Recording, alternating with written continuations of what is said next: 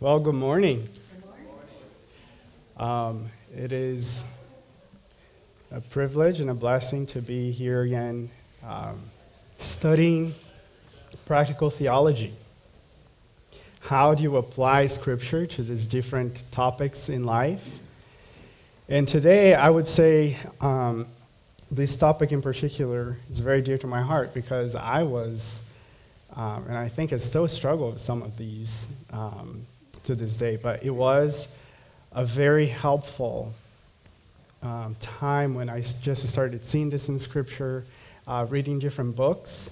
So, as a good librarian, I feel like I'm a book sale here with all many books that I brought to show you today.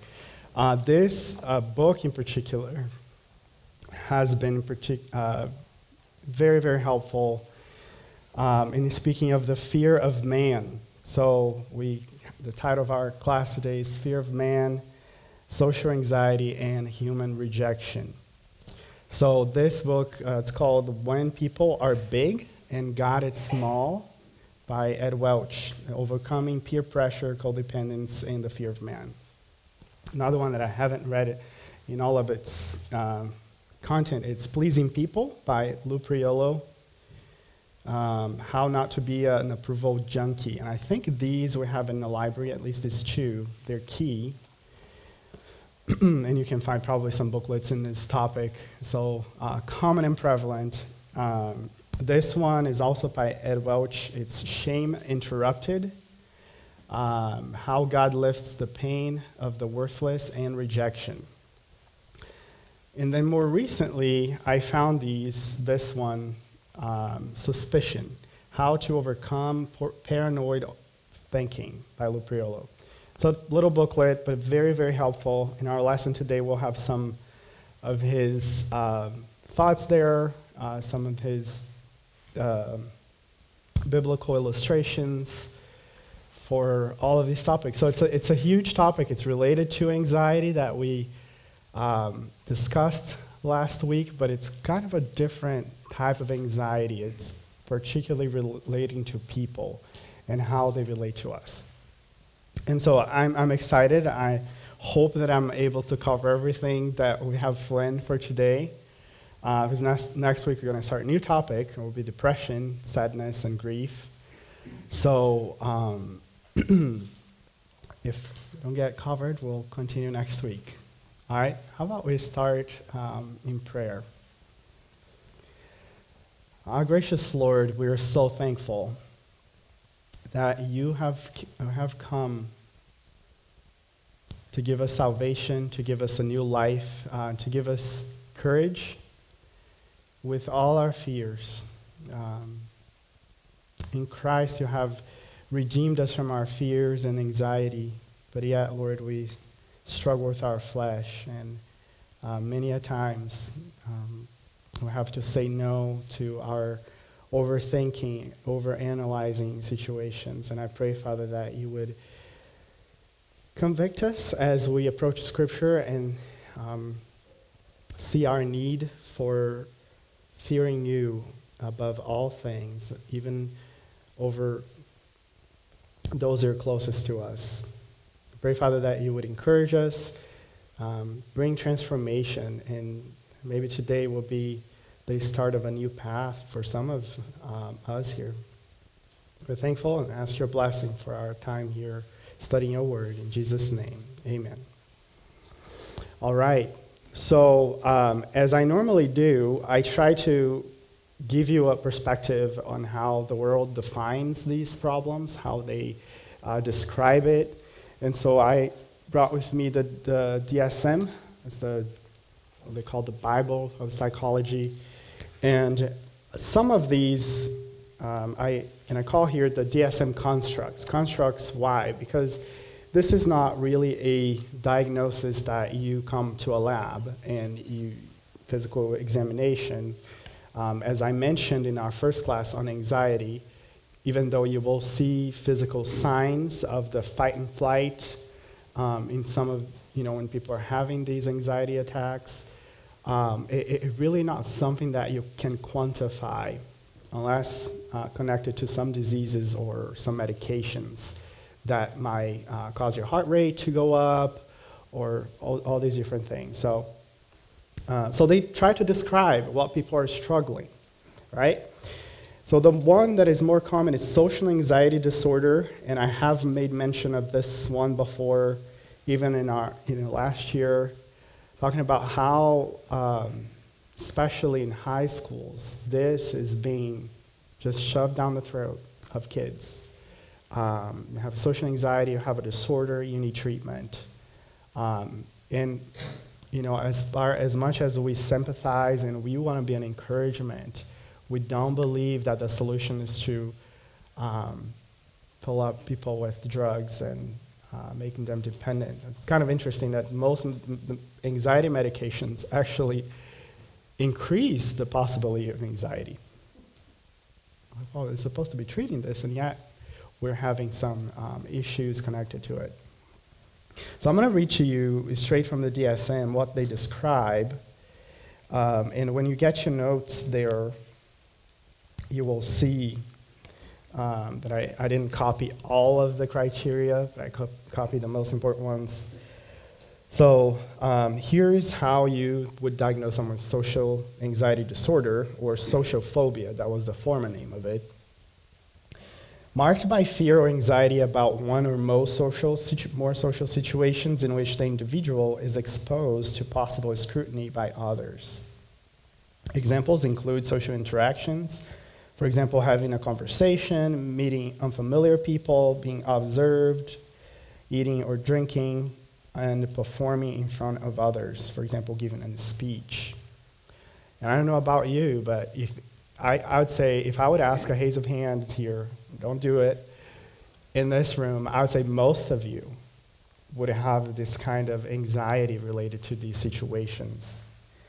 In children, the anxiety must occur um, in peer settings or just not just during the interactions with the adults. Criteria, criterion B. The individual fears that he or she will act in a way or show anxiety symptoms that will neg- be negatively evaluated. Um, it will be humiliating or embarrassing. It will lead to rejection or offend others. These criterion C, the social situations almost always provoke fear and anxiety. Uh, in children, the fear and anxiety may be expressed in crying or tantrums or freezing or clinging, shrinking, or falling, uh, failing to speak in social situations. Criteria D the social situations are avoided or endured with intense fear or anxiety. And then the criteria E is their magic formula, the timing, right? It's the six months that they come up very randomly. So for most of these, um, fear, anxiety, and the avoidance is persistent, per- typically lasting for six months or more. That's their mark. But um, if you come with a, with a description of these things, they're not going to count, well, how, how long have you been feeling this? They'll just prescribe something, unfortunately. So, um, this is one of the most common, as I said, uh, the social anxiety disorder. There's another one that they have um, there that I thought would be related to the fear of man, and that one is the separation anxiety disorder. And I got this here from a psychologist website, kind of summarized so I don't have to describe all the symptoms. Um, that individuals who have an unusual, unusually strong fear or anxiety to separating from people they feel a strong, a strong attachment to.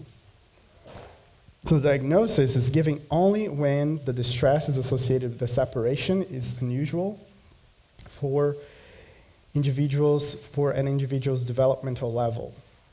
It is prolonged and severe. So normally you would see this with kids, right? You take them to school and they, for the first time, and then don't want to be far away from their moms. They start crying. They have all. This is for adults, so that's why it's unusual. It's because it's not um, corresponding to their develop, developmental stage.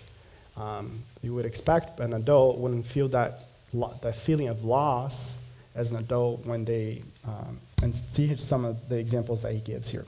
The need to stay in close proximity to caretakers can make it difficult for children with this disorder to go to school or stay at friends' houses or be in a room by themselves. In adults, it can make normal uh, developmental activities like moving away from home or getting married or being an independent person very difficult.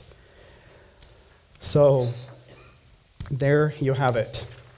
Um, I wanted to make mention here because it, uh, um, so now that you have your notes, I put a little picture in there. Born to, uh, to live in social anxiety. Right?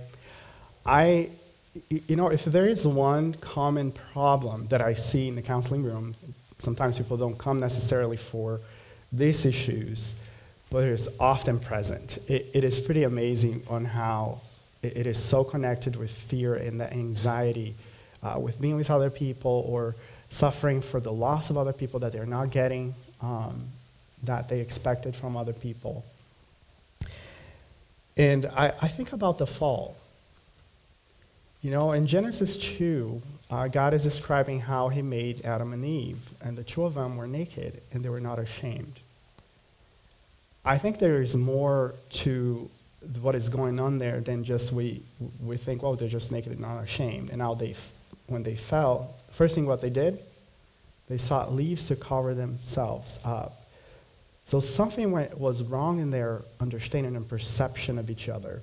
And I think the fall has really impacted how we interact with other people. It makes us ashamed. It makes us nervous. Well, the fear of being found out, well, if they only knew who I really am, they would know that I'm a failure. They would know. Or I, I am so dependent on this person. So all of our human relationships have been affected by the fall and, and has really changed. So in a sense, I think we're all born really with this inclination to fear people more than we fear God.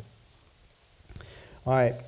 Now, what is the regular treatment? Um, the two approaches is psychotherapy, um, and I'm describing here in particular for um, social anxiety. The psychotherapy, it's basically talk therapy, improves symptoms, and this is their description. I, I got this from um, Mayo Clinic.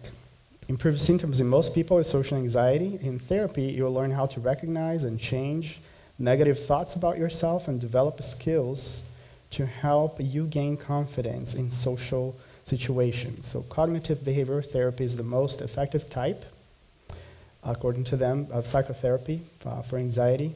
And it can only be effective when it's conducted individually or in groups. Now, mind you, I think I've made an analysis before what cognitive behavioral therapy is. You know, it's when you, you inform the person, you change their thinking, therefore affecting their behavior. Um, and you remember that I said, you know, whenever the world gets closer to Scripture, they start getting things right. Remember that the Scripture talks about us renewing our minds and then putting, on, putting off and putting on. So the one thing is, is, is don't do this for God. It's for self-improvement. So the renewal of the mind for them is different. They're, they're informing their mind, but they're not changing their affections when we talk about change biblically, we involve the affections. Who do I love? What is, what is that that I want? These people are still in love with themselves, wanting to change for their own improvement. So you will hear a lot about self-esteem, trying to improve someone's self-esteem so they're not so as anxious, so they're more confident in themselves. And um, the other factor is setting up boundaries. I'm going to um, mention this later but now those relationships, those toxic relationships that they have in their lives, they can cut it off because it's not healthy for them. Um, all right. Then pharmacotherapy is more and more common. Though several types of medications are available, the selective serotonin reuptake inhibitors, or SSRIs, are often the type of drug tried for persistent symptoms of social anxiety. The health provider might uh, prescribe paroxetine or Paxil or sertraline, more known as Zoloft. Then there are other types, SNRIs or um, uh, venlafaxine. It's kind of interesting saying these names now in English because I spent most of my life than them in Portuguese when I was in pharmacy school. And but anyway, so they, you know, a lot of these medications are, are used and um, very, very prevalent. It, it's easy. It's not that hard to get a prescription for these. Um, good doctors would make a good point of, you know, let's try different things before you put you in this medication. But that's not what the big pharma is encouraging them to do, right? All right. Now, how the Bible defines all of these issues, all these struggles with uh, people, uh, fearing people, anxiety uh, in uh, public places, um, I think it's helpful for us to uh, reflect on these things, interact with compassion, because I think if there's one area where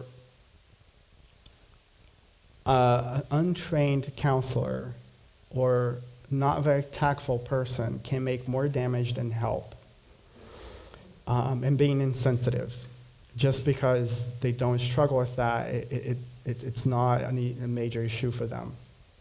You know, I had, uh, there's this counselee that he, he, was, he was afraid of people. He was um, struggled with the fear of man. And uh, this counselor was very strict and on, on, the way he acted with things.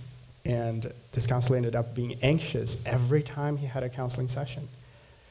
Started having um, heart palpitations and um, just panic, seriously, in front of this counselor. Um, and the counselor says, just stop fearing me, stop fearing me. And the more he said that, the more the counselor feared. Uh, the irony of it all is that he was like, well, you shouldn't have a, a doctor check up because it's that's normal, not normal, your, your heart rate. And I got to the doctor's appointment, and, and the doctor was like, well, I, I don't think there's nothing wrong with you. Your heart seems um, okay, and um, I, I, suggest you see a therapist. and I, whoa, that, so I, am just giving this warning that sometimes we want to help people. We, also want to be sensitive. We're getting some of this information here, looking at what Scripture says. We also want to be sensitive so we're not um, making things worse. Uh, we're not going to cater to sin, we're going to call sin sin, but yet we want to do that with compassion um, and with care. So, I did give you some physical symptoms, but they're very similar to what we've seen last week on anxiety, so I'm not going to spend much time on that. Let's open our Bibles then to these scripture passages here that uh, describe some of this. And the way I want to do it, maybe we'll have a few of you uh, reading, and someone can open their Bibles to Proverbs 29 25, and someone else can uh, go to Psalm 62. And we're looking at verses 8 and 9 uh, Matthew 10 28, and then Hebrews 13 6. So we'll have four different um, volunteers to, to read the scripture. So as you find it, um, Bible really described this as a fear of man, um, fear of mankind. Obviously, he's not talking about specifically the male gender, just people that fear males. That, that's not the point. It is uh, fear of mankind, fear of people in general, both male and female, in uh, their influence in their lives. So, other people call these as people pleasing, peer pressure, codependency, being an approval junkie, or uh, the fear of rejection. So, let's, um, let's start with Proverbs 29 25. Andrew, thank you.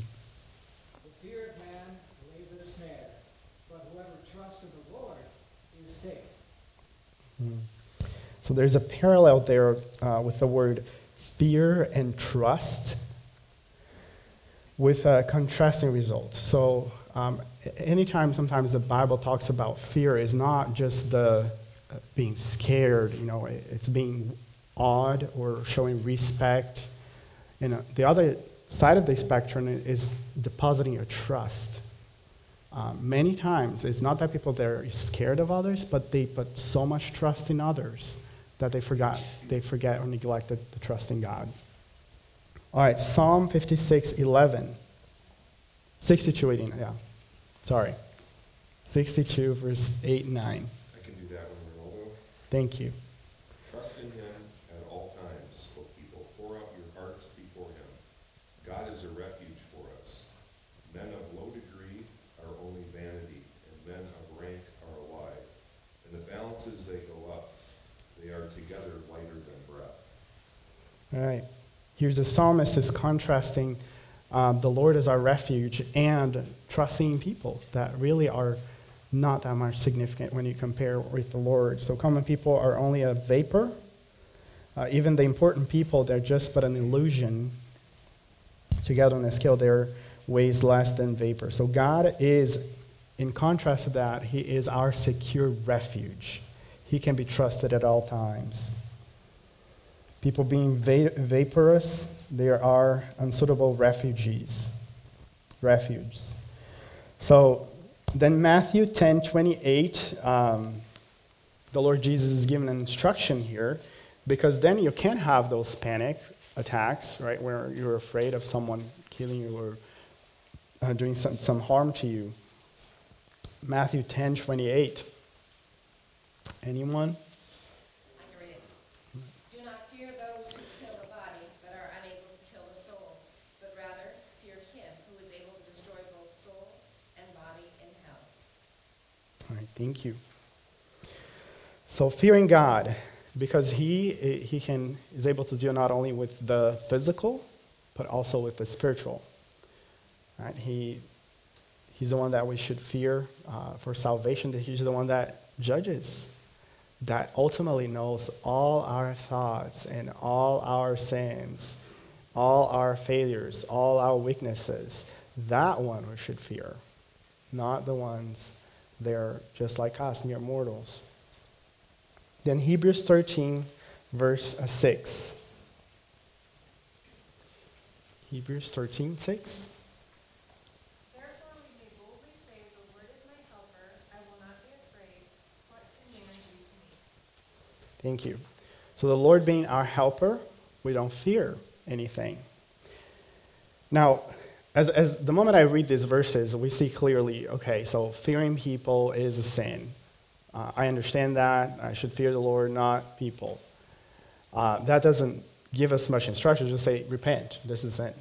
All right? It, call is what it is, but it, it is on this side of heaven we will struggle with that temptation. So let's try to understand how, how it starts, and then later we'll address on how then we respond biblically to these challenges. So there is this feeling of anticipation, anticipated rejection, the fear that people will disapprove of us, reject us, or not accept us somehow. There's also the experienced rejection. So the one is anticipation, it didn't happen, but I'm afraid that will happen. But then there's the experience. I have experienced rejection, which refers to the fact that people have disapproved of us, have, dis- have rejected us, or not accepted us. You find this definition at the, our textbook for this class, the Gospel for Disordered Lives. So, the most vital difference, though, between the secular and the biblical perspectives when it comes to analyzing this problem is that from the standpoint of the world, if you read the DSM, they're just thinking horizontally. It is relationship between people and people. They're not thinking vertically the relationship between people and God. So fear, they fear people more than they fear God. And they fear people instead of God. And given fearing, I'm not just describing this being scared, but I'm also uh, describing putting your trust on someone else other than God. Unlike the horizontal only label social anxiety, a deeper scriptural diagnosis views fear of people more than God, capturing both the horizontal and vertical dimensions. Um, so, we should constantly uh, assess the relationship that people have with God. Uh, many, many times, I, I start talking to people and I just wanted to gauge, or how's your church attendance? How is your um, Bible reading? Um, where did you have any times of meditation? Well, I have just so much going on. I'm like, well, I, I wonder why. They're they're so dependent on these human relationships because their relationship with God is it is not going very well. Um, so then I have a, a, little description there of the most common ways that this is displayed out. So sometimes it's the avoiding the dis- your disapproval might matter more to me than gaining your approval. For example, I don't care if you don't like me, I, I just don't want you to hate me. And I'm going to do everything that I can to not have you hate me. So either I'm going to sin to get your approval, or I am going to sin if I don't get it. I'm going to be frustrated, I'm going to be moody and uh, melancholic or angry. Gaining your approval might, uh, might matter more to me than avoiding your disapproval. It's not enough that you don't hate me, I need you to like me. So it's a different uh, way you're thinking. Um, another one is positive consequences of your approval might matter more to me than your actual personal approval. So I don't care if you like me or not, just give me the one thing I want from you. For example, a party invitation or a job recommendation. Or, on the other hand, the negative consequences of your disapproval might matter more to me than your actual personal disapproval. I don't care if you like me or not, just don't give me some bad thing that I don't want from you. So, spreading gossip about me or job demotion. So, one, one of the things that I, I, I noticed, and that's why I, I found a, strong connection between the suspicious thinking, is that a, lot, a lot of times these fears are genuine. People come with, with, with, with real fears. They have a, a, boss that is, you know, after to get them and, and do something. So some of the fears are genuine, and it's understandable. But yet, that doesn't give us the free card to give in into that and to not trust the Lord in those situations. But sometimes, um, I would say most of the times, is more in their mind that overthinking and the suspicion. They're always expecting the worst case scenario, the worst situation. This is what they're going to do to me. They're not real. And then there are subtle forms of fearing people, um, caving into peer pressure, fitting into the crowd, or wanting to be only with those that are like us. Well, the Bible gives us a lot of examples of people that have acted um, in the fear of man. For example, Aaron in Exodus chapter 32. It's a passage that's well familiar to us. Exodus 32, uh, and we're looking at verses 22 and 24 How about you open your Bibles there? Exodus chapter 32. So remember when Moses came, um, um, he was in the mountain for 40 days, and then people got impatient. They pressured Aaron. We want to see a real God because this God, we cannot see him. We need to see a God like the other nations have physical idols that they worship. So they turned to Aaron and, um, and, and they asked him to do that. Aaron made the golden calf. And here's his explanation to why uh, what uh, he did, why he did what he did. So then Moses said to Aaron, Why did you do these people to you, uh, brought such great sin upon them? And Aaron said, Do not let your anger um, my Lord burn. You know the people yourself, but they are prone to evil. It's not me, they're evil. They said to me, Make a God for us, who will go before us. For this Moses, the man who brought, brought us up from the land of Egypt, we do not know what has become of him. And I said to them, Whoever has any gold, let them tear it off. So they gave it to me, and I threw it in the fire, and out came this calf. um, it, it is pretty amazing how, you know, we read those accounts and you think about it, you know, Aaron watched the Lord doing all those miracles in Egypt, all those plagues and, and all of that, and yet um, his fear of the people, they can kill me. You know, the, the worst thing that can happen, they can kill me. I need to get, cave in into this pressure. Well, we, we ought to think, this people can kill my body. But God is more powerful. And as we're going to see later, um, you know, if you, if you read the account later, those that were involved in this idolatry, they were all killed. All of them. Not one survived. So, um, Aaron, next one. It was some Jews fearing uh, the rulers. So they even came to Christ. How about someone can read that one for us? John 12. Uh, this is in the New Testament. John 12, 42 and 43.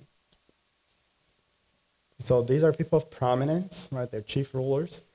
They came, they, they came to believe in Christ, but they were afraid that they were going to be put out of the synagogue by the Pharisees. Um, and, and God opens the window because we didn't, under, you know, from the outside, they, just, they were just afraid of them. But why, what was really going on? They loved the praise of the people. They wanted to be seen as in high regard. That's why they were caving into that pressure. All right. Another one here, and I will uh, actually skip skip Peter right now for now. It was um, Saul.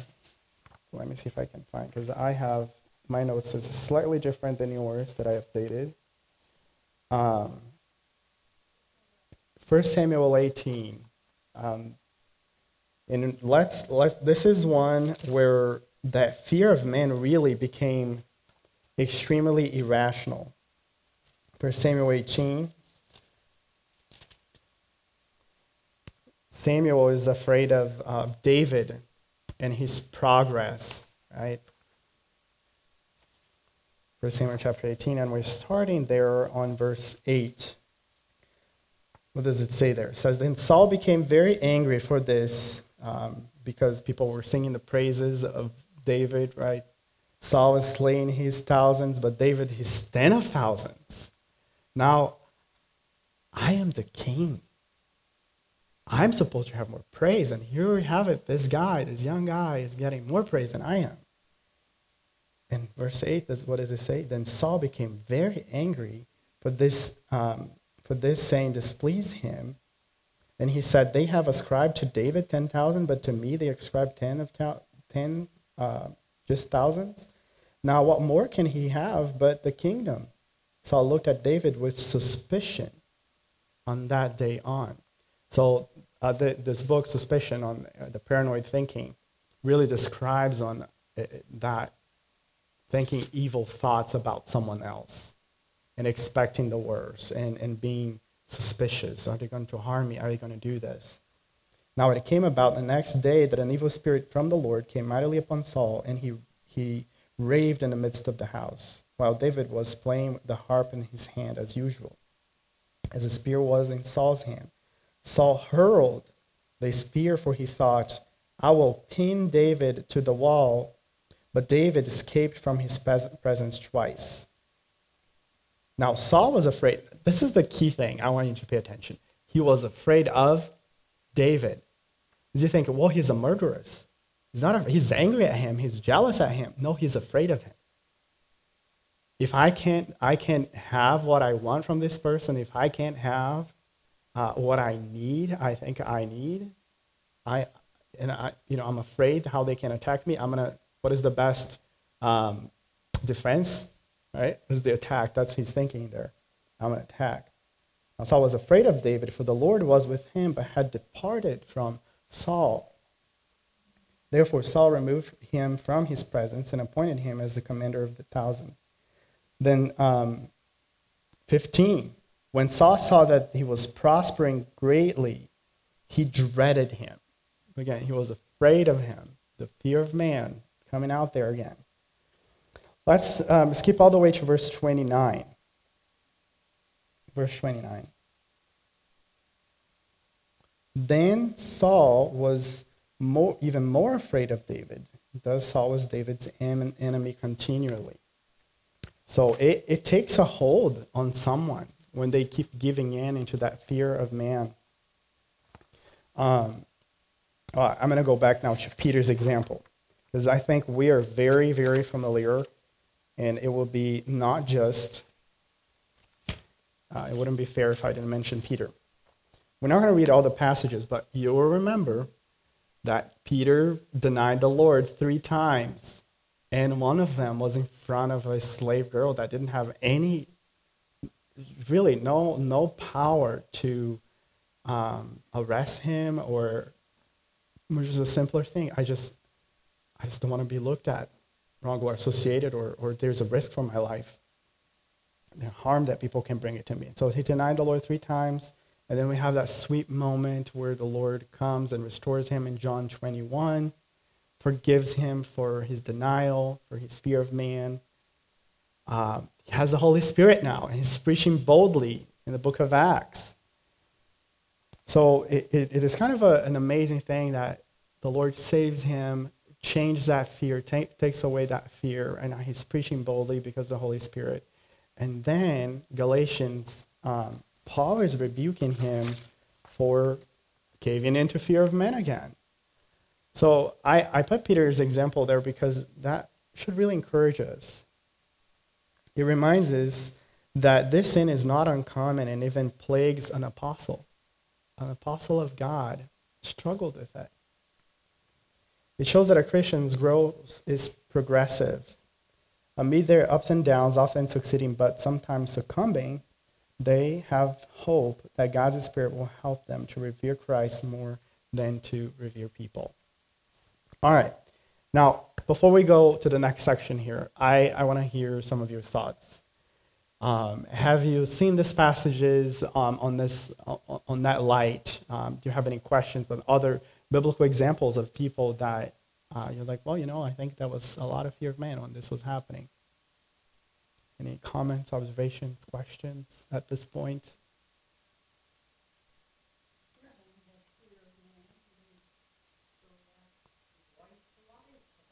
Mm-hmm. Yeah, Abraham. Um, Kathy reminds us of Abraham lying, saying that his wife uh, was not his wife. he was a sister, so it was a half a half truth. Right? So it's an evidence. Like you're not telling the whole truth um, because he was afraid of being killed. So uh, the heart of fearing people. Jeremiah 17. I read this passage a few. Uh, weeks ago when I was preaching about idolatry, right? And this is really is what is at the heart of the fear of of man. It is idolatry, really. You're you're putting your trust or your fear on someone else other than God. Um, and I I believe that the only, the only way, really, for people to be able to change with this, this sin in particular is until they figure out who they're afraid of and what, what is actually their fear or where their trust is and why is it so important that person is so important to them. Until they get to that point of realizing that and how that offends the lord and how god is the one to be in that place that, that won't change so, um, Jeremiah 17, you, you will remember um, that the sin of the people of Israel was written with a diamond engraved upon the tablet of their heart. Um, and then he describes these two, t- two, two types of people, really.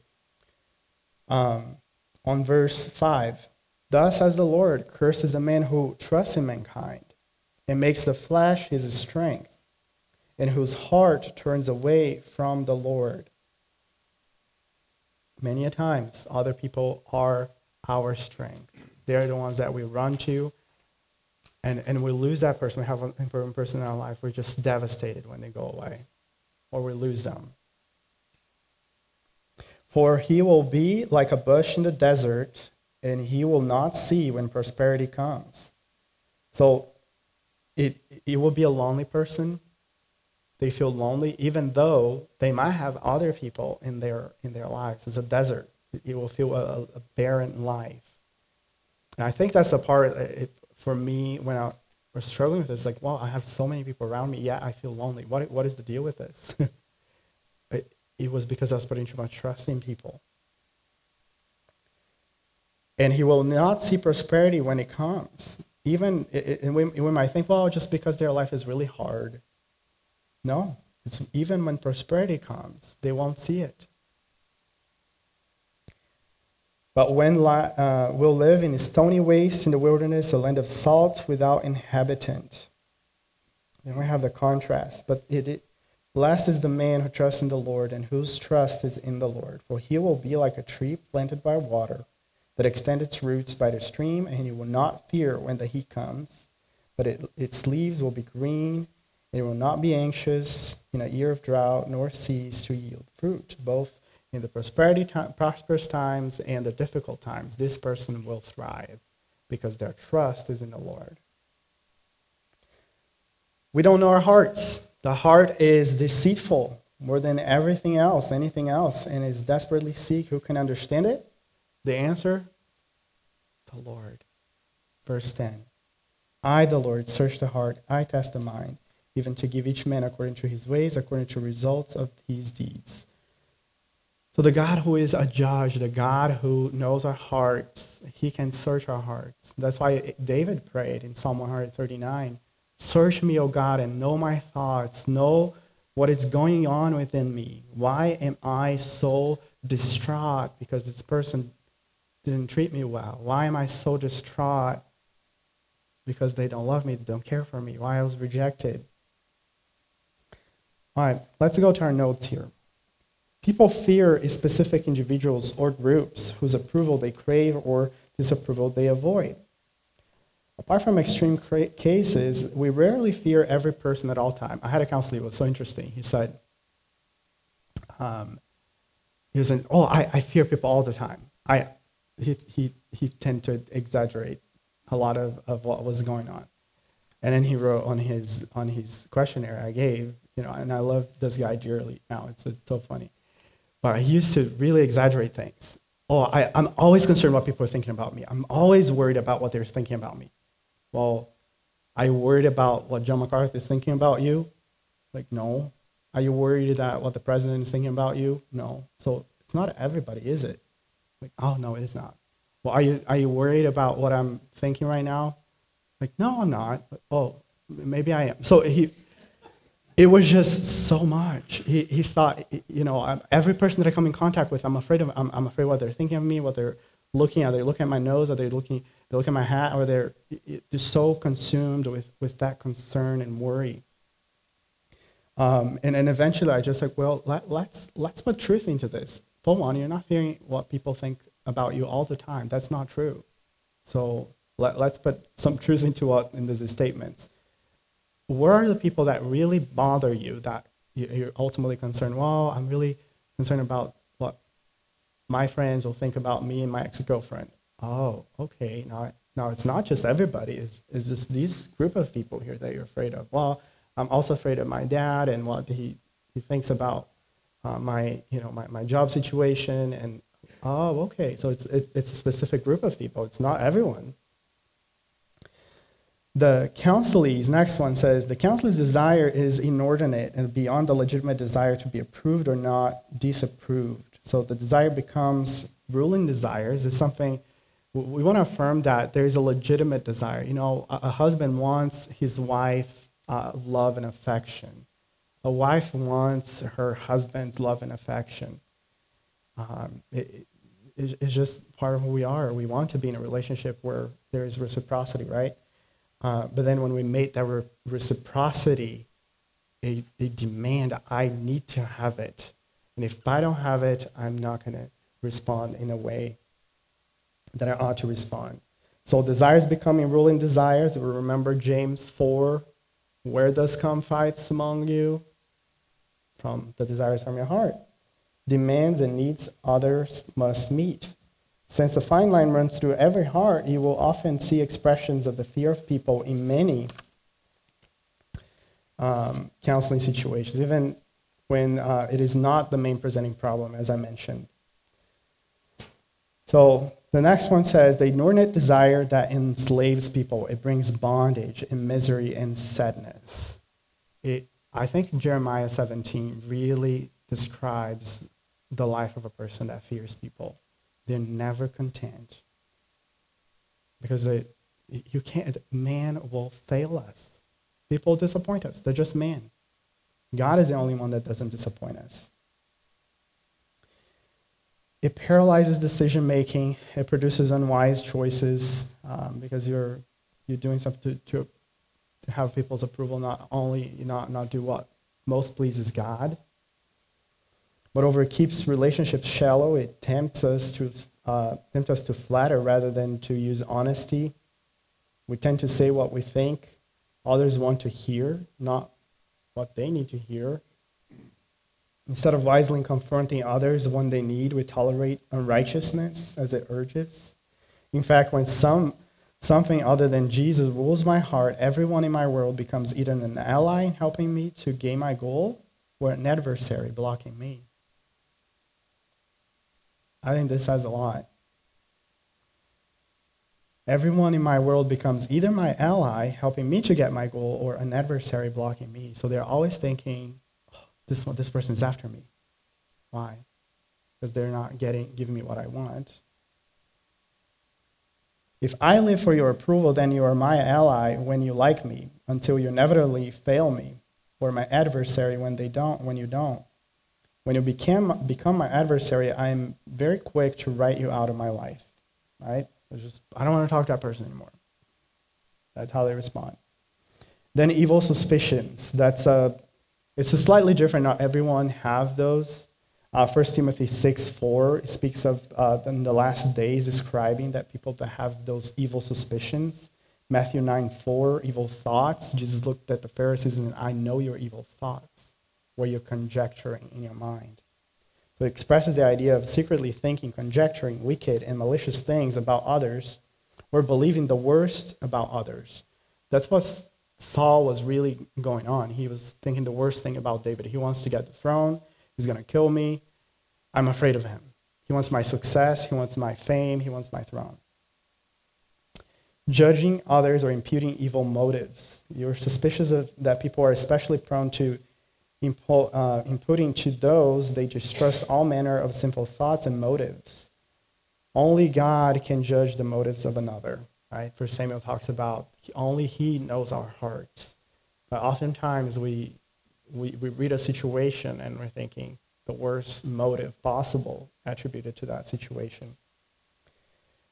Pride. Pride is very, it touches every area. For us, the men that are in the men's Bible study will see this, but Pride is an area that touches every area, really. And for those that fear people, um, they think I am more special. They, they don't say that out loud than I really am. So the paranoid or suspicious people tend to believe that they are extraordinary. There is something about them that sets them apart from most everyone else.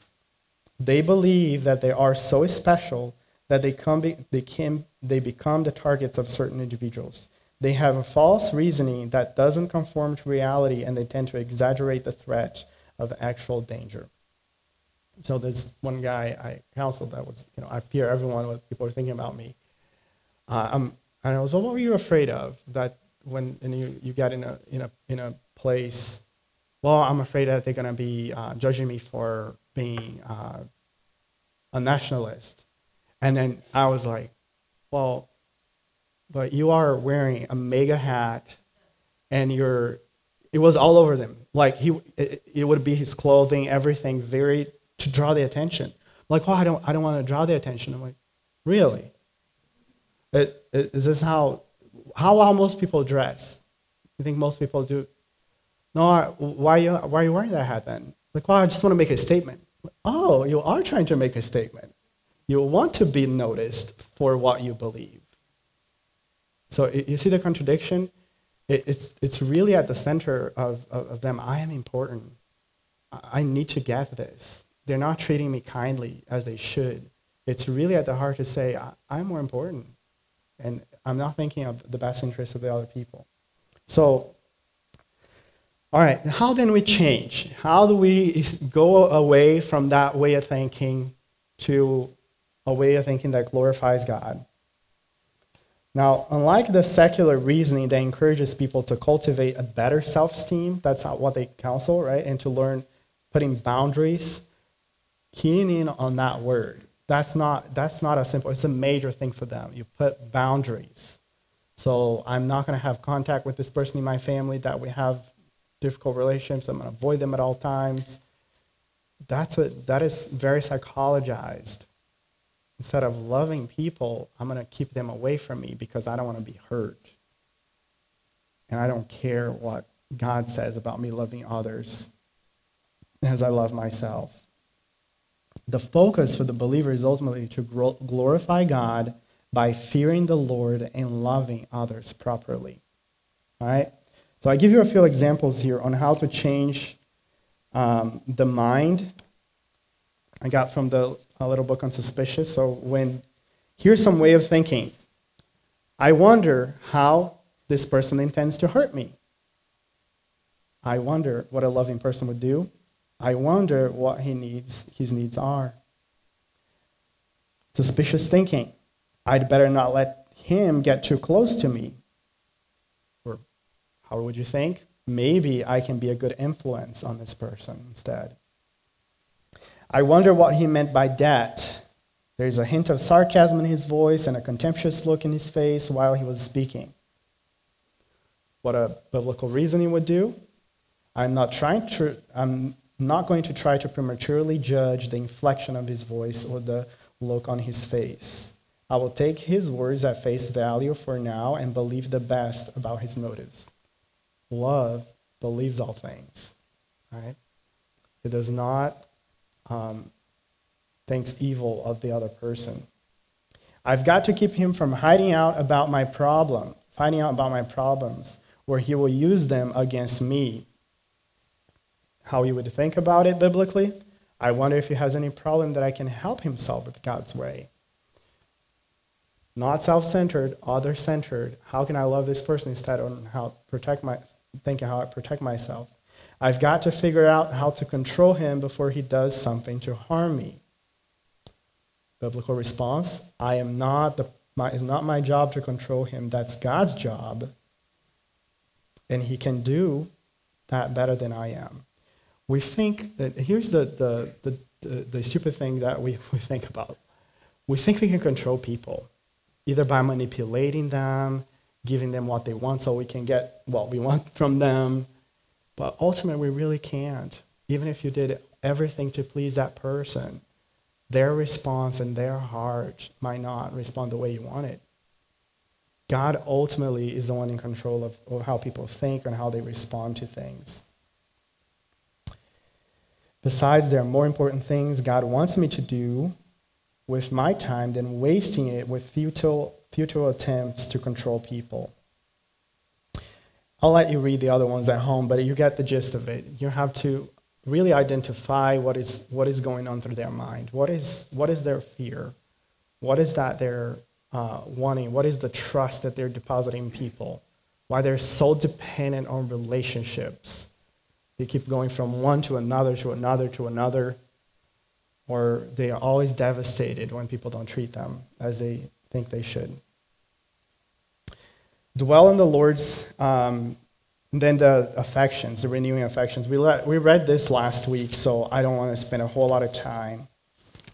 But even on the cases of rejection, of abandonment, you know, we ought to, com- to comfort ourselves that God is the strength of our hearts. Uh, Psalm 27 One thing I have asked from the Lord, that I shall seek, that I may dwell in the house of the Lord all the days of my life, to behold the beauty of the Lord, to meditate in his temple. God would protect me.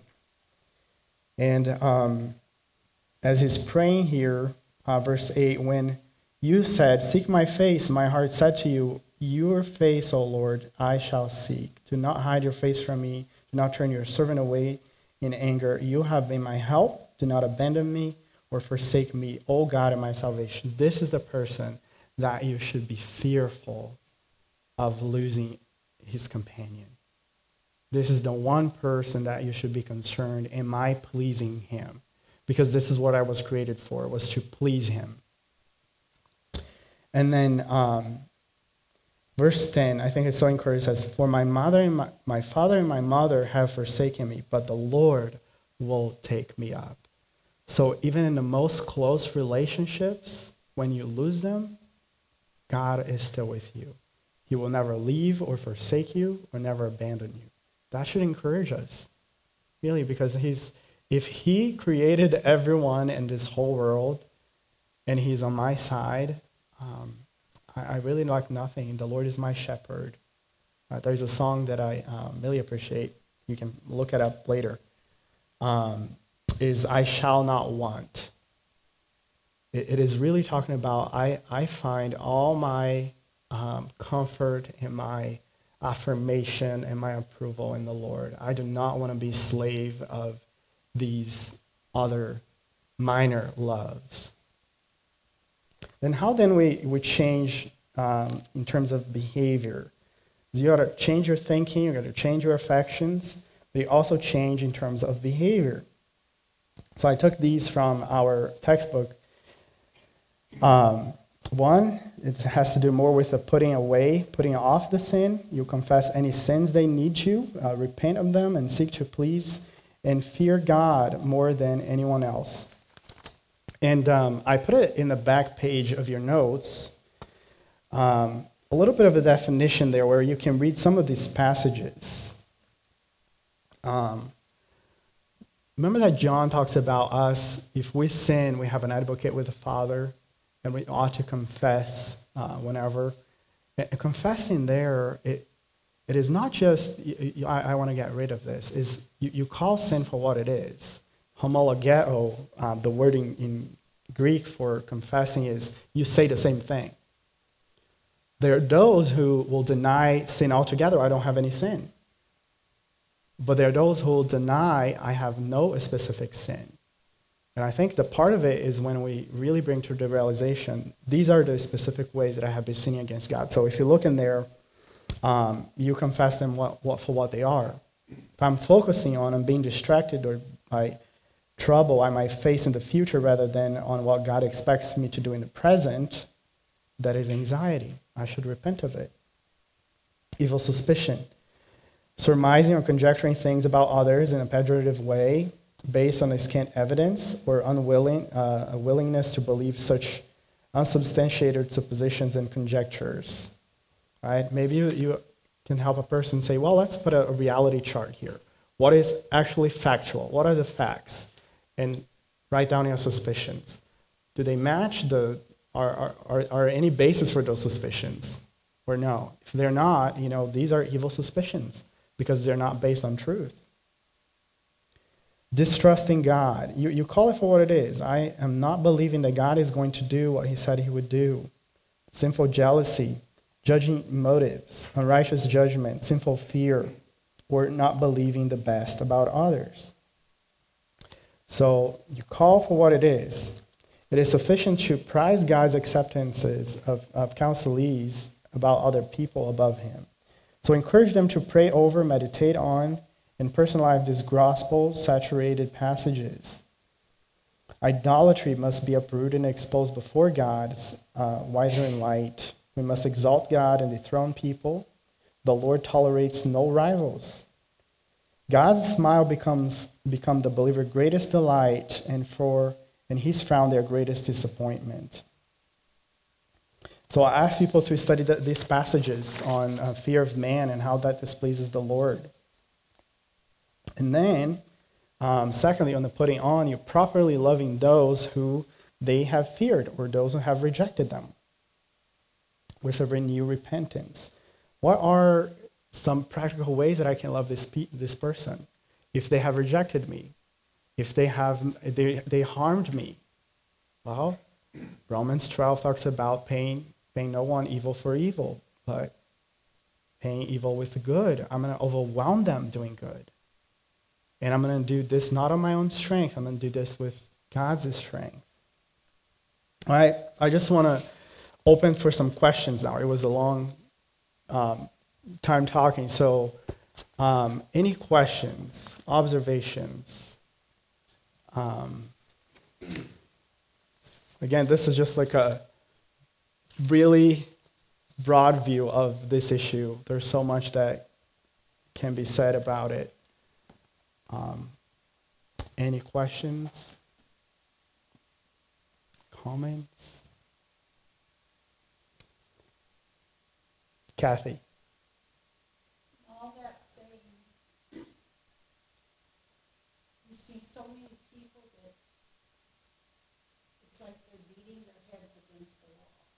Mm. Because, one, do they have a teachable heart? Mm-hmm. Are they willing